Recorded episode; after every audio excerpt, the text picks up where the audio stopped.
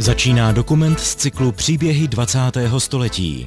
Pravidelně v tomto čase se pokoušíme osvětlit známé i zapomenuté události moderní historie. Přinášíme vzpomínky těch, kdo ji tvořili.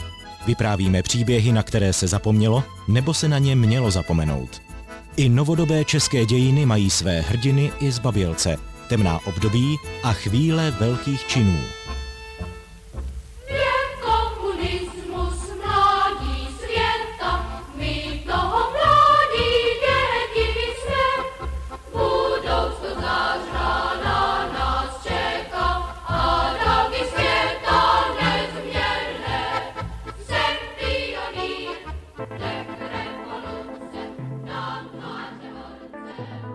Po převratu v únoru 1948 zavedli komunisté v naší zemi takový režim, který odsud vyhnal přes 20 tisíc lidí. Lidé prostě hledali, kde by mohli žít v bezpečí a svobodě. Čechoslováci utíkali na západ. Největším snem byla Amerika. Dostat se na konci 40. nebo začátkem 50. let přes hranice bylo možné jen s ohromným štěstím a odhodláním. Později od roku 1952 se cesta stala takřka nemožnou kvůli zaminování a zavedení elektrického napětí. Když se vám podařilo projít mezi pohraničními hlídkami, museli jste trávit měsíce až roky v uprchlických táborech, získat pozvání a příslip práce ve Spojených státech a pak teprve žádat o výzum. Ve Spojených státech na uprchlíky nečekali pytle dolarů. Člověk se prostě musel o sebe postarat. Rychle se naučit anglicky, také si odsloužit dvouletou vojenskou službu. A protože Spojené státy měly desetitisíce vojáků v korejské válce, bylo dost pravděpodobné, že jste nasazovali život v zemi, o které jste pořádně ani nevěděli, kde se nachází. Příběh jednoho takového člověka, který tím vším prošel, vám nyní budu vyprávět. Od mikrofonu vás provází Mikuláš Kroupa. Vladimír Zikán, narozený v Praze 19 v Okovicích 23. února 1929. Oba dva rodiče jsou z vesnice. Táta je ze Šanova u Rakovníka, a máma z Pav, obec Pavlíkov, také okres Rakovník. A jaké to prostředí bylo? E, byli Masarykovští, dá se říct, nebo inklinovali k Rakousku? Absolutně, já jsem vyrostl v rodině e, s Masarykem, s Tyršem, Jiráskem, prostě v masarykovských kolejích. Vyprávění pana Vladimíra Zikana natočil můj bratr Martin Kroupa v srpnu roku 2018. Ze Spojených států do České republiky přijížděl pan Zikan poměrně pravidelně. Scházel se tu s dávnými přáteli z dětství, z Vokovic, ze školy, z fotbalu, který miloval.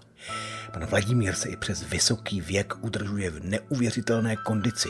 V 90 letech chodí hrát tenis. Já nevím, já mám, mám to tady strašně rád a já nemůžu sehnat lidi, s kterými bych si skutečně rozuměl. Z těch mých, co mám z dětství, to není nikdo. A ty já hledám. A, tak, a, a ty, co já tady patřím do tenisového klubu, do, do Arytmy, a tam spoustu známých. Ale taky už i hodně, hodně umřelo. A le, v, tý, v těch mých letech, když mě bude 90, a ty jsou všichni o 10 let starší, já jako, ty, ty, ty, ty, to, to slyším pořád, dej mi pokoj, já už na to nejsem a tohle tam my nemůžeme nikam. Takže a já, já jsem, jsem tady rád, snažím se vyhnout těm politickým, co to slyším, jenomže ono to nejde. Pan Zikán žije od roku 1951 v Americe. Vychoval tu dva syny, kteří už ale česky neumí. Když mu v roce 2015 zemřela manželka, kterou poznal ve Spojených státech, vážně zvažoval, že by se sem do České republiky do Prahy vrátil. Nakonec ale usoudil, že doma je už prý pro něj víc v Americe. Mimochodem za ní nasazoval i život. Bojoval v amerických jednotkách v korejské válce. S vážným zraněním strávil několik měsíců v polní nemocnici v Meši. A to si prý můžeme dobře představit ze slavného seriálu. O tom všem za chvíli.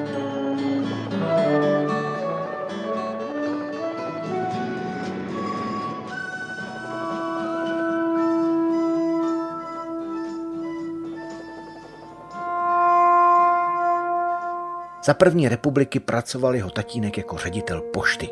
Když přišli Němci, tohoto vlastence z dobrého místa vyhodili a donutili nastoupit na místo dělníka ve slevárně. Za války ale rodina hlady netrpěla. Jídlo jsme měli poměrně dost, protože máma byla z vesnice a ta znala tam ty, ty selky, a, protože tam ty, a, tak z té vesnice bo, bohužel s velikým rizikem vozila domů vejce ne, nebo ně, nějaký máslo a takový do, do Prahy, ale nějaká bych řekl, že, že bychom měli hlad, i když můj táta vždycky říkal, že jsme nechtěli říkat válku na vás, ale to, to ne, ne, ne to. A já jsem byl hlavně mladý, takže já jsem teď eh, v roce No, když přišli Němci, tak mě bylo kolik, deset, deset let. Já vím akorát, že zabrali Vokovickou školu, do hospody jsme chodili do školy a to jsme se střídali vždycky na eh, dvě, tři hodiny a pak dostali jsme domácí úkoly a zase nová, nová třída přišla, protože nebylo, ale to trvalo krátce nějak půl roku nebo tak, tak nějak, nevím přesně jak.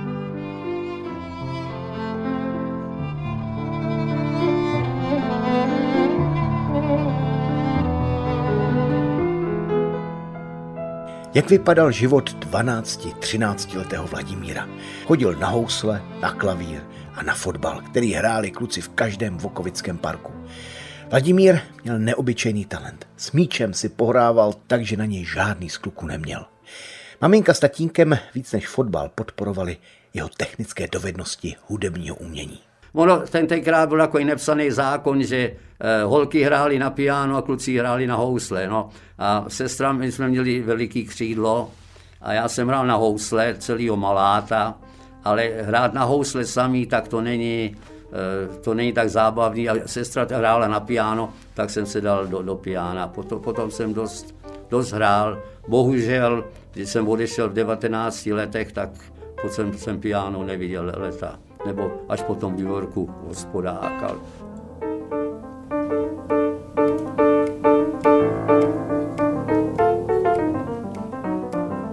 Fotbal a piano Vladimírovi přinesli veliké štěstí a také peníze.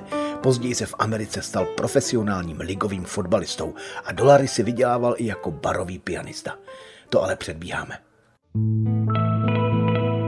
Posloucháte příběhy 20. století. Pražané, přes všechna ujištění o příměří, která jsme dostali od velitelství německých ozbrojených sil, zahájili to útok na Prahu. Pražané, braňte každou píč země, braňte barikády, Vladimíru Zikanovi bylo 16 let, když rozhlas volal o pomoc. S tatínkem se účastnili povstání. Ve Vokovicích stavili barikády, ale u žádného ostrého boje nebyli. 9. května 1945 ráno barikády zase demontovali, aby bez potíží projeli sovětské tanky. Ty barikády, to se muselo, aby to mohli, mohli, mohli projet.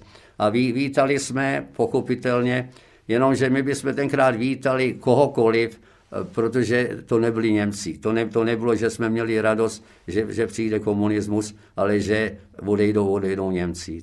To, to bylo to, to, to nadšení tenkrát. A myslím, že to můžu mluvit za hodně, za, za hodně, hodně lidí. A ta obrana Prahy, to pražské povstání, zrovna ve Okocích, bylo to spíš chaotický, nebo to bylo dobře organizované? Ne, do, dobře, dobře, dobře organizovaný. Do, do, dobře organizovaný. Tam se najednou objevilo hodně důstojníků z bývalé armády, Jeden z nich byl Josef Malovaný, to byl náčelník Sokola, a ten to byl, já nevím, kapitán, nebo uh, nějakou šarži vyšší měl a ten ved Vokovický povstání. O Josefu Malovaném se mi toho mnoho najít nepodařilo.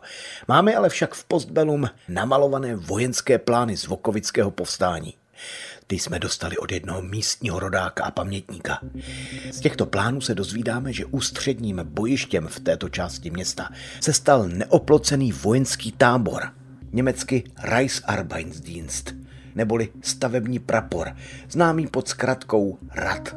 Tento tábor ubytovával několik stovek německých vojáků říjské pracovní služby a nacházel se na Kladenské ulici ve Vokovicích. Došlo tu k otevřenému boji 6. května 1945. Němečtí vojáci se stáhli do divoké žárky, ze které odstřelovali barikády. Německých vojáků padlo v boji 37, Čechů o něco méně, ale měli více zraněných. Němci se pak vzdali až po příchodu rudé armády.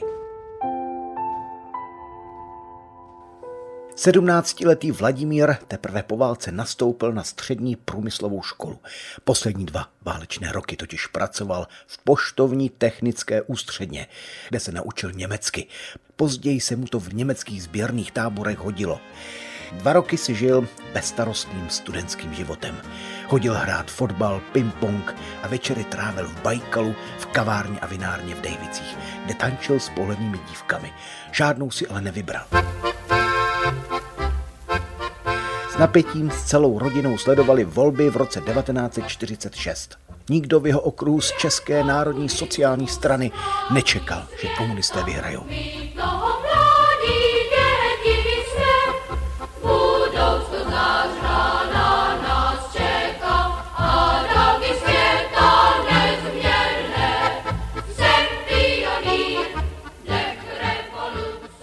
Vladimír v takové zemi žít nechtěl. Létě roku 1948 pracoval jako brigádník ve fotografickém obchodě na Václavském náměstí. Sem chodil často jistý Jindřich Hoffmann, jen o něco málo starší mladík s německým přízvukem. Blízce se zpřátelili. Jindra se narodil ve východním Německu, na hranicích s naší zemí, v podhůří Krušných hor v městečku Chemnic, česky Saská kamenice, za komunistů Karl Markstadt. Jindra měl tatínka Čecha, maminku Němku. V 15 letech musel Jindra do Hitlerjugend a během války dostal povolávací rozkaz do Wehrmachtu. Před nástupem do německé armády se pokusil prchnout do Švýcarska. Na hranicích ho chytli a poslali na frontu do Ruska. Tady se za dobrodružných okolností dostal do zajetí. Zachránila ho čeština. Hlásil se k Čechům a tak ho přijali do takzvané Svobodovy armády. S tímto vojskem prošel Dukelský průsmyk a po různých peripetích se dostal až do Československa. Tady se po válce na Václaváku ve fotografickém obchodě seznámil s mladičkým prodavačem Vladimírem Zikánem. Dohodli se, že spolu utečou na západ. Vladimír chtěl do Ameriky a Jindra snil o Austrálii. Na podzim roku 1948 byly už hranice bedlivě střeženy. To, to, my jsme vojeli 4. listopadu a to už Šumava už byla za blok, tam už se na hranice nesmělo do toho, do toho pásma, ale do ruské zóny ještě to šlo, protože eh, to šlo jako zde pod vokap. To šlo z jednoho komunismu do, do, do, do, do druhého. Tak jsme šli přes Vejprty, a to je blízko od eh, do, do Saské kamenice. A tam u, jeho, u té mámy, tam jsme byli 14 dní. A ten původní plán byl, že pojedeme do Berlína, protože to bylo ještě v době, kdy v Berlíně se dalo chodit eh, z těch čtyřech sektorů, ruský, francouzský, anglický, americký, se dalo chodit, to bylo dávno ještě před, před tou zdí, jenomže to nějak nevyšlo, tak eh, jsme, já měl nějaký peníze, tak ty všechny jsem dal za pašeráky a ty nás vzali přes eh, Leipzig, Halle, Magdeburg a v Hemstedt jsme překročili do, do západního. No. Pan Zikan svou dobrodružnou cestu přes hranice bere trochu hopem. Vladimír o svých plánech nikomu neřekl. Zatajil je i před rodiči. Bylo to rozumné, nechtěl je vystavit trestnímu stíhání. Komunisté nejčastěji v této době persekuovali za paragraf, který zlidověl frází věděl, nepověděl. Večer před odchodem rodičům napsal dopis na rozloučenou. Do papírového kufru zbalil pár nejnutnějších věcí. Jedno náhradní oblečení, křestní list a průkazku Sokola. Po roce 1948 většina Čechoslováků prchajících za svobodou volila cestu přes Šumavu do americké zóny v Německu. Jak jistě víte, v létě roku 1945 bylo Německo rozděleno na čtyři zóny. Americkou, anglickou, francouzskou a sovětskou. Ta sovětská zóna od nás severně, ze které pak vznikla Německá demokratická republika, neboli východní Německo, sousedila s našimi Krušnými horami. Americká zóna se dotýkala západní a jižní hranice naší země, tedy sousedila se Šumavou. Kotwaldův režim na to rychle reagoval a každým měsícem byly šumovské trasy čím dál tím pro uprchlíky nebezpečnější. Počátkem listopadu roku 1948 se jevila se jevila jednoznačně bezpečnější a jistější severní trasa přes sovětskou zónu. 4. listopadu 1948 se oba mladíci sešli na Masarykově nádraží. Vlakem odjeli do Chomutova a odtud dál do příhraničních Vejprt, do městečka, které od německého protějšku Bernsteinu odděleno jen potokem Polava. A tam u těch Vejprt nebo tak, tak eh, tam v těch vlak, vlacích eh, nebyli tam eh, vojáci pohrad... Ruso, Rusové byl, ale ten Jindra, on tam měl známou, na tý, na, to byla sudecká Němka, ale nebyla usunutá a ta šla s mámou a dívali se, oni věděli, kdy, kdy tam pochodují ty stráže. Já jsem, já vím, oni to, to domlouvali všechno německy. A já jsem, tenkrát, i když jsem mluvil dost německy, ale akorát jsem slyšel, že um Achtur a, a, a Wasser, tak jsem věděl v 8 hodin, že je tam voda. Jenomže eh, ta voda tam měla být, že tam projdeme jen tak pod chodníky a asi nás poslal, nebo jsme šli jinudy a já jsem tam vlez do tůně až po pás, v listopadu jsem a v kufr, toho se mi utrhlo ucho, že to byl papírák, no tak, tak jsme přešli do, do ruské zóny. A na druhé straně ona měla sestru, a ta o tom věděla, že, že přijdeme, takže a to bylo jen eh, metry na metry se to dalo nějak, já nevím, 200-300 metrů, ten, ten dům za hranicema. Tam jsme zůstali do rána a ráno pak jsme jeli vlakem do, do Týslavské kamenice. Vladimíra Zikána schovávali dva týdny v domě Jindrovy maminky. Malá odbočka. Pan Zikánce nám mimo mikrofon svěřil, že Jindrova pohledná sestra Margoce do něj, do 21-letého Vladimíra, zamilovala a prožili zde spolu první lásku. Ta se ale nenaplnila. Vladimír s Jindrou pak pokračovali dál za svobodou. Nechtěli už riskovat a tak zaplatili pašerákům, aby je bezpečně převedli. Cesta vedla přes Lipsko, Hale a Magdeburg. Cestovali přeplněnými vlaky s vytlučenými okny. Také nádraží byla po válce stále ještě v troskách. Tady zažili pořádné napětí. Sovětští vojáci v Magdeburku procházeli nádražní haly, kde spali stovky lidí. Mezi nimi i dva čeští uprchlíci. V Magdeburku tak ty, ty nádraží ty byly rozbitý. Tak tam, a tam jsme museli čekat na osobní vlak a tak a lidi spali po, po zemi všude. Tak ale tam chodili rusové s těma, ty košile venku a ty automaty s těma kulatýma a takhle chodili a dívali, dívali se. No já jsem vypadal do dobře, já jsem měl Montgomerák, jsem, se, máma mě koupila, to bylo tenkrát cokoliv amerického, no tak to, bylo, to byla frajeřina. A já tam mezi nimi jsem takhle ležel na, no ale, no do, dopadlo to. To jste měl velký štěstí, že? Štěstí, no. Pašeráci nakonec dovedli kluky až do městečka Helmstedt. V noci tu bez problému přešli až do britské okupační zóny, tedy do západního Německa. A tady jim pašeráci oznámili, že jsou ve svobodné zemi a na oslavu si pak společně zapálili cigarety. Americké Lucky Strikey. Nádraží byly rozbitý, ale byl tam takový pořádek, nějak ty cihly už tam nebyly jen tak, jak spadla bomba, už byly na, hromadách. A tak eh, když toto východní Německo, to, to bylo Lipsko, to, ten Leipzig nebo Lipsko, to nádraží, to bylo srovnání, tam nebylo nic, jenom hromady, hromady cíl. Mladíci zamířili na německou policii.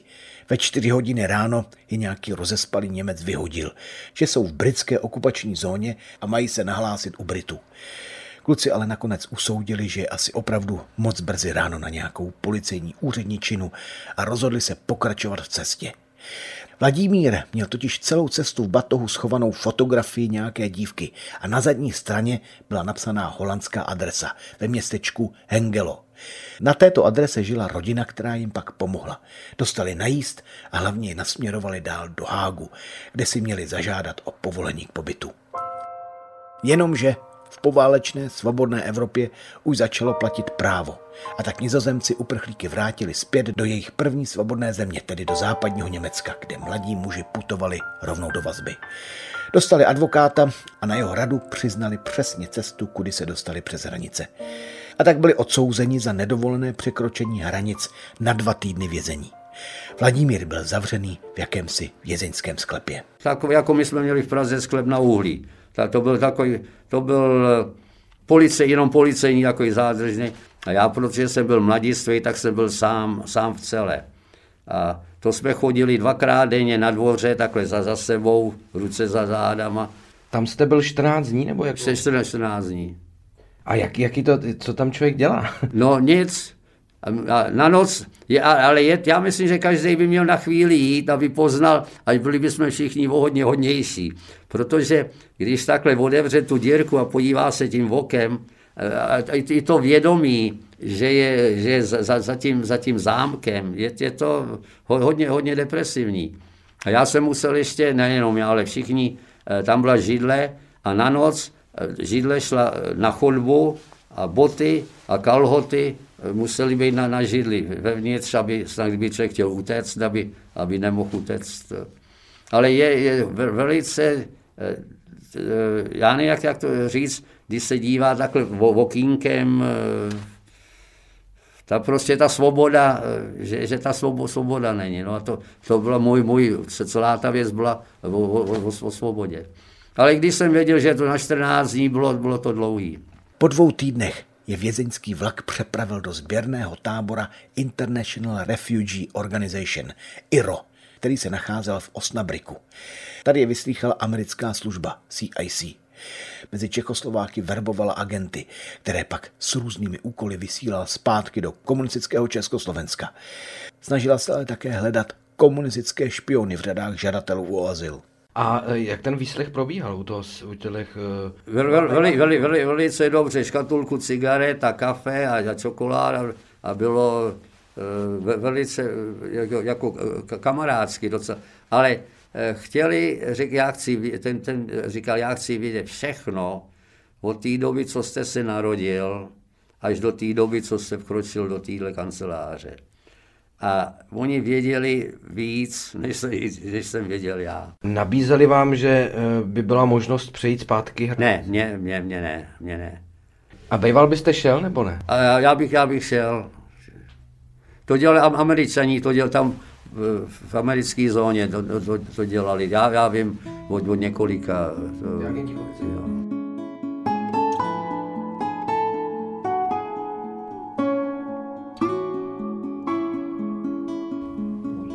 Vladimír Zikán a jeho věrný kamarád Jindra Hoffman získali status politických uprchlíků a byli transportováni do uprchlického tábora v Hanovru pod mezinárodní zprávou IRO, což byla ta lepší varianta – Lidé, kteří status politického uprchlíka nezískali, putovali do táboru pod německou zprávou a tady byly podmínky znatelně horší. Jenomže ani život v táboře spadající pod Iro nebyl žádný med. Vladimír tu strávil dva bezprizorní roky, během níž se, jak říká, nedalo dělat skoro nic. Tedy kromě hraní fotbalu. Vladimír se prosadil, hrál za ukrajinský manšaft, kam ho vzali. Nic. Tam, tam jsme jenom, jenom, že já potom jsem tam dostal přes ten fotbal, to už jsem myslím říkal, že jsem hrál za ty Ukrajince, že jsem dělal popeláře.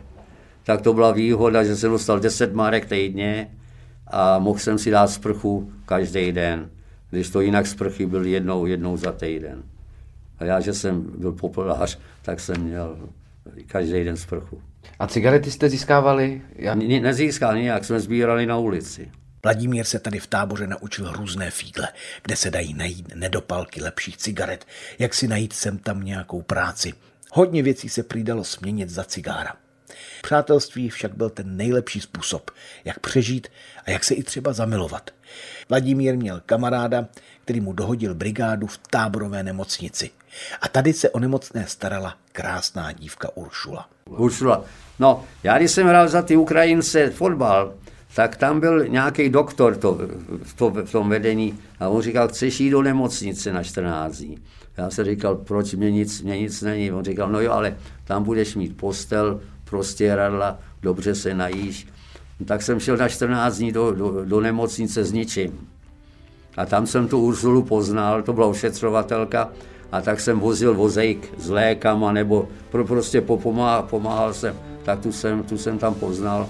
No a ona potom, když jsem po 14 dní jsem šel ven, tak pak jsme spolu to tahli, tak eh, do, do, dobrý. Ona taky, ona byla sama, ale za války byla někde na, na frontě, jako, jako ona byla starší vodost. A tak byla jako, jako ošetřovatelka za, za války pro Němce. A chodili jsme, ona věděla, že hraju, na, jsme mluvili o muzice, tak tam byla vybombardovaná hospoda, ale piano tam bylo tak jsme tam chodili, já jsem tam hrával na, na piano a taky něco tam, nějaký kafe nám dali, nebo s tou. Já potom jsem ji viděl, když jsem jel do Ameriky, to už byla s kamarádiná s nějakým doktorem a, a mrzí mě, že psali jsme si chvíli, ale bohužel, já rád píšu, ale jak to bývá, to se přestává, přestává, najednou lidi se odstěhují a tom to mě mrzí. Já, to samý s tou Margot, že, že nevím, jak, jak skončil. A ona za váma přijela tam do, do toho tábora? To, to byla ta Margot, ta, ta přijela do toho západního Německa. Urzula ne, ta, ta, už, ta už tam byla v té nemocnici. A to přijela kvůli vám? Jako... Kvůli, no, kvůli mě. Mě bylo strašně trapný, že... A to jsem měl, mě tam okradli, že jsem neměl nic, jenom to, co jsem měl v posteli, co jsem, jsem spal. A dali mě obarvenou, od toho tábora, obar, obarvenou anglickou uniformu, ta byla nahnědo a bagančata. A ta Margot, ta tam přišla a já se, to bylo jediné, co, co jsem měl. A ona dostala, našla si práci a potom kamkoliv jsme šli, tak ona platila a mě to, mě, na, to já, na to já nejsem. No, jenom, že. Ale potom jsem za, za, ten, za tu Armínii, Hanover, když jsem s nima trénoval, se dostával peníze, tak pak jsem se snažil to, eh, to vynahradit. Vladimíra si v táboře všiml, jak skvěle hraje fotbal. A kdo si mu nabídl peníze, když bude kopat za fotbalový klub Armínia Hanover. Nabídku přijal a tak chvíli hrál německou ligu. Rok trénoval a vydělal si nějaké peníze. Jeho snem bylo ale dostat se co nejdříve z Evropy a odjet do Ameriky. Vladimírovi se podařilo sehnat takzvaný sponsoring. Uprchlíci potřebovali ve Spojených státech někoho, kdo je pozval a přislíbil práci. Toto zprostředkovávali křesťanské americké spolky. A tak Vladimír nakonec získal díky rodinné farmě ve Wisconsinu vízum a mohl odcestovat do Ameriky. V létě roku 1951 nastoupil v Brémách na vojenskou loď. Mezi kovové trámy v podpalubí si zavěsil plátěné lehátko jako dalších asi 300 uprchlíků a po dvou týdnech plavby vkročil do New Orleans na americkou půdu. První dojem tam pro mě, já jsem měl přes tu katolickou organizaci, přes ty, ty sponzoři byli katolíci a já katolík nejsem, ale eh, se, z té lodě tam eh, na mě čekali dvě dámy, takovýhle klobouky auto Packard, to byl, ty už, ty už nedělají, se šoférem. A ty mě vzali, vzali a odvezli mě na nádraží, dali, dali, dali mě peníze a, a jízdenku. Já jsem říkal, no když tohle je Amerika, tak, eh, tak, to, tak se, první věc, co jsem si koupil, byly Lucky Strike cigarety, dal jsem si je do, do kapsy. Jenomže to bylo v červenci a v Louisiana to, to je uh, subtropický a je tam strašný vlhko na, na té Mississippi River, je, je, to je jako v prádelně. A teď jsem říkal, teď do toho, do Chicaga a ještě, ještě nahoru, to bude cesta. Jenomže vlak byl klimatizovaný, kde mě napadlo, že vlak, nějaký vlaky jsou klimatizovaný. Jsem si zapálil cígo u, u okýnka, co jsem říkal, Vladimíre, teď, teď jedeš, no.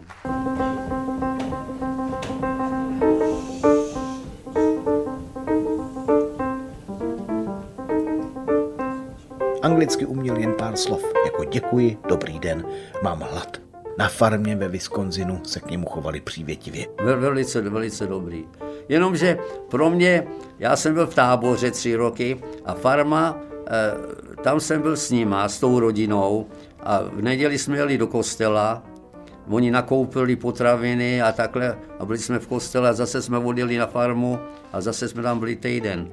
Takže já jsem byl já jsem to nějak, eh, hezký to byl, ale eh, život, život nebyl, prostě jsem v Americe a přitom jsem eh, izolovaný víc, než vlastně v tom táboře, tam, tam jsem byl mezi, mezi lidma. Já jsem tam pak několikrát se vrátil k něm na, na návštěvu. Moc, oni byli moc, moc dobrý. Na to. Po pár měsících se rozloučili a odjel do New Yorku. Jeho přítel a dřívější emigrant Zdeněk Tausik mu tam dohodl angažmá v profesionálním fotbalovém klubu. Vladimír ale chtěl mezi své, mezi Čechy. Nešla mu totiž angličtina. A tak se nastěhoval do české čtvrti na Manhattanu. Práci našel v místní pekárně, fotbal hrál za krajanský klub FC Praha. Na Americe se mu nelíbila jen jediná věc – segregace. Eh, když jsem přijel do, toho, no, do New Orleans, v Louisianě, tam je tvrdá, to je jeden z tvrdých, nejstvrdější na, na segregaci. Tam, tam měli, ty nesměli eh, pít z jednoho eh, kohoutku nebo nějak, nebo v autobuse museli sedět vzadu, to, to bylo. Ale když jsem byl na vojně, tak jsem potom byl v tom v Georgii, ve výcviku a tam taky v, tom, v těch kasárnách, tam jsem spal hned s, s černým v posteli, téměř nad sebou tak. A jak jsme vyjeli ven, i když měl tu samou uniformu, tak musel sedět, nesměl sedět vedle, vedle mě. A jak jste tohle, tohle prožíval to přece? Špatně, špatně, protože já na, na to nevěřím. Já věřím, jestli je člověk dobrý, tak je dobrý. Za to nemůže, že má e, tohle, nebo jsou věci, za které můžeme, za to se má trestat, ale za jak, jak jestli má oči modrý nebo hnědý, to... Po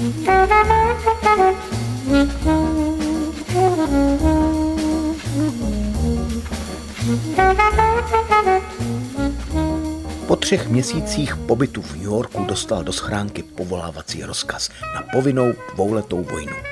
Nuštilce mu píšou, ale nakonec mu dopis přeložil kamarád. Krajané v New Yorku mu prorokovali, že ho odvodní komise kvůli neznalosti angličtiny odmítne. Opak byl ale pravdou. Nejspíš kvůli skvělé tělesné kondici se dostal do nejvyšší kategorie a v červenci 1952 narukoval do americké armády. Jaký byl výcvik? Ten byl do, dobrý, pokud e, nebyli, eh, jsme neměli nějaký povídání, to já jsem nemluvil anglicky. A když jsme pochodovali a skákali a to, co jsem mohl, eh, co dělali vodi fyzicky, to jsem všechno zvládal. Ale potom, když jsme měli nějakou Eh, se učili, co jsme seděli ve třídách, ve škole, a já jsem nerozuměl, a tak jsem začal myslet o všem možným, jsem to vzdal a to, bylo, to, bylo, to bylo dlouhý. A co bylo špatný, že jsem neměl žádný kamarády. Že nikdo jsem, ne, že jsem byl cizinec, to ne, ale že jsem nemluvil anglicky. A nikdo neměl náladu, aby se se mnou domlouval nějaký prstama nebo si, si, si maloval obrázky. No, ale naučil, bohužel, jsem, naučil jsem se na vojně, ale, ale řekl jsem si, že se naučím a naučil jsem se dobře. Ne, ne tu hantýrku, já ji um, umím, já můžu nadávat, nebo jak říká, jako sailor, jako námořník, ale nepoužívám to, protože když si člověk na to zvykne, tak je to potom je to mizerný. No. Amerika v té době vstupovala do třetího roku války v Koreji. V rámci intervence OSN tu bojovala proti severokorejskému komunistickému režimu, podporovanému Čínou a Sovětským svazem. Posloucháte příběhy 20. století. Ke korejské válce, od které uplynulo 70 let, ale přitom vlastně nikdy neskončila. Obě strany uzavřely jen smlouvu o dočasném příměří, nikoliv mírovou smlouvu bych se přece jen rád zastavil podrobněji. Někteří vojenští analytici upozorňují, že právě dnes na Ukrajině se situace blíží k zamrzlému konfliktu, který se přihodil v Koreji.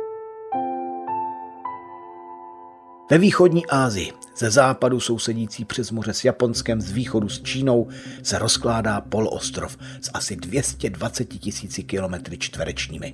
Korejský poloostrov. Od roku 2010 do konce druhé světové války ho okupovali Japonci.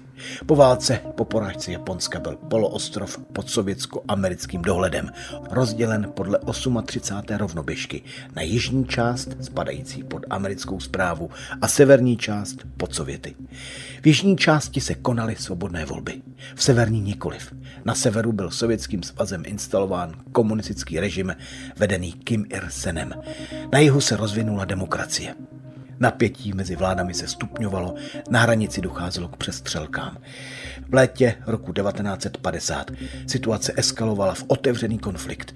Severokorejské jednotky vpadly do Jižní Koreje. V roce 1950 Sovětský svaz bojkotoval zasedání Rady bezpečnosti OSN. Rada bezpečnosti, tedy bez Sovětského svazu, přijala rezoluci OSN schvalující vojenskou intervenci v Koreji. A kdyby někdo řekl, že tam budu ve válce jako americký voják, já jsem ani nevěděl, kde Korea je, aby vám řekl pravdu. Když jsem to, eh, když jsem to věděl, tak, tak bych řekl, že je blázen. Největší střety v korejské válce, jako byla třeba bitva o pusanský perimetr, o Andong nebo o Noč, můžeme označit za velkolepé vojenské tažení spojeneckých vojsk, jeho korejských, amerických a britských jednotek, kterým se nakonec podařilo vytlačit Severokorejce zpátky za 38. rovnoběžku. Uvádí se, že Severokorejci útočili skoro 90 tisíci muži, jen s několika stovkami starých sovětských tanků T-34. Američané, Jihokorejci a Britové čelili přesile. Na své straně měli jen 58 tisíc vojáků, ale nemalé množství na tu dobu skvělých tanků. Shermanů, Pershingů, Britové nasazovali Cromwelly, Churchilly a nové Centuriony. Vladimír Zikán popisuje, co zažil. Sloužil v pěchotě a neměl vysokou hodnost. Já jsem nebyl žádný tý velik, jak to tam byl ten Port Sub Hill. To byla známa, to byla poslední bitva, to byly ty, ty veliký. Ale eh, tak, já jsem byl spíš takový ty, ty eh, přestřelky, ty, eh, jako střílelo se to, jo, ale ne, nebylo to jako dva, tři dny, že by, že by byla heavy artillery, že by kanóny střílely v jednom kuse. Že to, to bylo spíš tím malo, malorážní ty kulom, kulomety nebo ty, jak, jak jim říkají, nemají, co z, z těch Minomety. Min, min, min, minomety, no, minomety, no. Takový ty lehký, lehký zbraně. Bylo to hodně eh, jako rychlý postup tý... Uh, Byl, jo. Ale nebyl jsem nikdy nějak, že by jsme byli zakopaní a jeli tanky pro nás, proti nám. To, to nemůžu říct, že, že v, tom, v tom jsem byl. A e, nějaký takový ty vyslo, vysloveně frontový útoky, vy jste se u jich taky účastnil? Takový? Ano, jo, jo. Ale to bylo většinou na, na polích, to nebyly, eh, nejhorší byly ve vesnicích, že tam je spoustu skrytých těch, eh, ale když je to na, na otevřeném poli, tak... A taky plamenomety se tam užívaly tuším? Já, ale já jsem někdy, někdy, někdy nebyl blízko toho. A kdy jste tam měl největší strach? Strach? Furt. jako já jsem se, já jsem se ne, nebál nějak, ale eh, nebylo to jako když sedíme, sedíme tady pochopitelně. To. Co pak mě na jednu, na jednu stranu, já jsem nikoho, nikoho neměl, jako rodiče tady, a tak jo, když já myslím takový ty kluci, co byli ženatý, nebo tak to musí být, to o tom nemůžu vůbec ani, ani uvažovat. Slyšel jste o tom, že by někdo dezertoval, se pokusil? Ne. Nevím. A zajatce jste některý někdy získali? Prosím? Zajatce? Ne. A byli jste v kontaktu s jeho korejskou armádou? Ano, ano velice, velice. Oni byli pod, pod, pod americkým vedením. A jaký byli ty? ty... Do, dobrý, dobrý, boj, do, dobrý bojovníci, ne, nebyli nějak, že by zbabělci, nebo že ne, aspoň tak, jak byli s námi, bojovali vedle nás, to, to nebylo. Kdy jste byl v nejhorší situaci, kdy jste, byla tam chvíle, jste si říkal, že už se to, jako, že to se nezvládne? Já ani, ani nevím, o to bylo dost, a, abych to jedna, dva, tři nějak, je, je to, to je dost, dost těžký. Ale jakoby z vaší jednotky vlastně to přežili většinou. Vě, věč, většina, většina nás. A jakým způsobem fungovalo, když bylo zranění, tak eh, jak to vlastně v tu chvíli, jako co se dělá? Jak se... No vemu, vemu, vemu vás, vás, vás do, do, dozadu a, a pro ty mrtví my jsme měli na tom, to říkají text, psí, psí známky, dvě, dvě známky, takový oválový, na, na krku, na řetízku. A ta jedna je, když, ho zastře, když je mrtvej, tak ji dají do, mezi zuby. A tu druhou, ta druhá se dá veliteli ty roty, nebo co, co to je. a ten, ten, co má tu známku, tak ví, kdo to, kdo to je a tam ten ji dostane, že je mrtvej. První frontovou zkušenost líčí pan Zikan jako v uvozovkách panikovou. Něco, na co během výcviku nemohl být připraven. V Koreji celkem strávil 14 měsíců, z toho zhruba polovinu na frontě, tu druhou u takzvaných Ordinance Corps, jednotky zajišťující logistickou podporu. I to bývalo dost nebezpečné. Nejednou byl určen ke strážní službě dohlížející na dodávku vojenských aut. Spíš jsme hlídali kde vozili auta nebo tanky, aby to, ne, oni to rozkrádali. Co se stávalo, že když vezli hlavně jeepy, ty byly hodně populární, a když je vezli na, na vlaku, a ten vlak jel vždycky, protože ty koleje byly rozbitý, tak jelo pomalu a musela stráž být na, na, na, na, těch, na, na vlaku, protože oni eh, naskákali na vlak a ten jeep rozebrali a házeli ty součástky do, do, do polí a pak tam zase to někdo, někdo sbíral. Tak. Nikoli v boji, ale při havárii auta přišel o devět zubů. No, jeli jsme nákladním autem a převra, na něco to vyjelo a pře, převrátilo a já jsem vypadl a padl jsem na kámen pusou. No, to. Takže to nebyla jako frontová... Ne, to, ne, to nebylo, za to jsem nedostal, takže Purple Heart, to, tu fialový, fialový srdce, eh, to je, a to musí být střelený. Tohle to, to je úraz. Tohle to.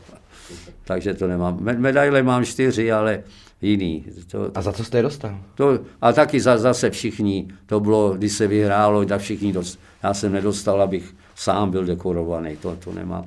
Přijít o devět zubů které byly vylomené nebo polámané v jednom momentě při pádu tváří na kámen, muselo být nesmírně bolestivé a také dost vážné zranění. Vladimír Zikán se s tímto dostal do polní mobilní armádní chirurgické nemocnice, anglicky Mobile Army Surgical Hospital s kratkou MESH.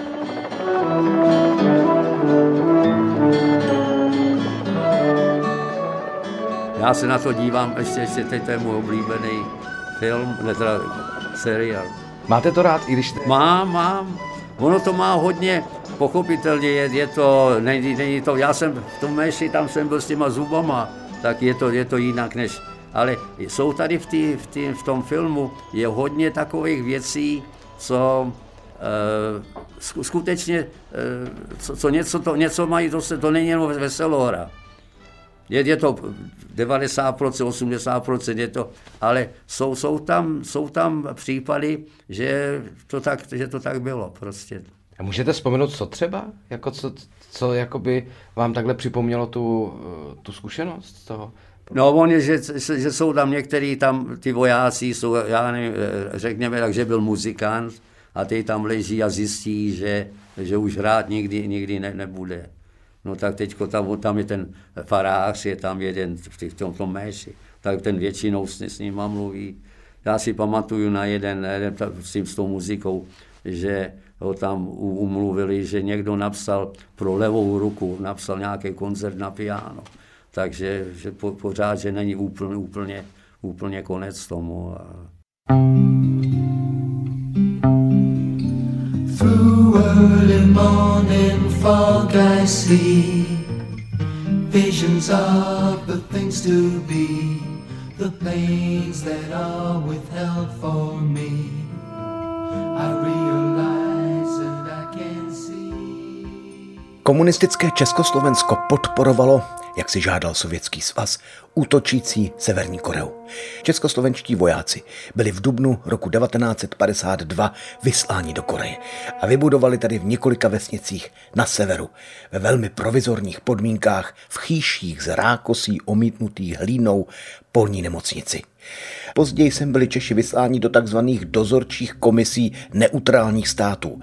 Tyto komise měly pod hlavičkou OSN po podepsání příměří kontrolovat počty spojeneckých vojáků.